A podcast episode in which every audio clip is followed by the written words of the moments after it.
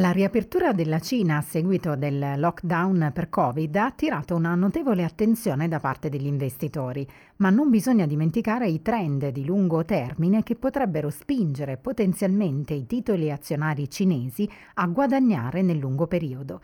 Temi come la decarbonizzazione, l'autosufficienza tecnologica e la spesa sanitaria offrono un potenziale di crescita per aziende e investitori. In questo nuovo podcast ne parliamo con Chiara Merighi, Research Analyst Emerging Market Equities di Schroeders. Partiamo proprio dalla riapertura della Cina. È da considerare già una vicenda passata oppure un aspetto da tenere ancora in considerazione? Il tema della riapertura non è ancora del tutto superato. Infatti, la riapertura è stata molto veloce e ci vuole tempo affinché le aziende e i consumatori si adattino a un cambiamento così significativo. La rapida rimozione delle restrizioni legate al Covid dovrebbe sostenere in modo sostanziale la ripresa dei consumi e a sua volta gli utili interni in molti settori. Nonostante il tema sia ancora in corso, nei prossimi mesi inizieremo a vedere una normalizzazione della domanda in questi settori, ma le opportunità del mercato azionario cinese vanno oltre i benefici di breve termine della riapertura. Quindi ci sono dei temi in particolare da considerare per il lungo termine. Assolutamente sì. Il cambio di marcia globale che si sta manifestando su aspetti come la decarbonizzazione, gli investimenti in tecnologia e l'aumento della spesa pubblica sta interessando anche la Cina. Questi cambiamenti si realizzeranno nel medio-lungo termine e, a nostro avviso, possono sostenere una crescita significativa per le società esposte a questi temi. Prendiamo per esempio la mobilità elettrica. Con l'aggravarsi degli effetti del cambiamento climatico, il passaggio ai veicoli elettrici è un aspetto che è diventato ormai una necessità in questo ambito la Cina è leader a livello mondiale, sia per quanto riguarda la fornitura della catena del valore dei veicoli elettrici, sia per la domanda di veicoli finiti. Basta pensare che nel 2022 più della metà delle vendite di veicoli elettrici a livello globale è stata effettuata in Cina. Passiamo al tema dell'autosufficienza tecnologica. Com'è posizionata la Cina rispetto al suo più grande rivale in materia, ovvero gli Stati Uniti? Le crescenti tensioni tra Stati Uniti e Cina si sono manifestate nel settore tecnologico, con il divieto per le aziende statunitensi di fornire alla Cina tecnologia potenzialmente strategica per i semiconduttori.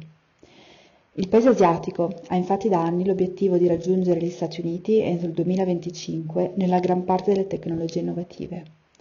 Questo aspetto, unito ai blocchi della catena di approvvigionamento causati dalle chiusure per il Covid e alle difficoltà logistiche, rappresenta un'ulteriore spinta a localizzare la produzione più vicina ai mercati finali.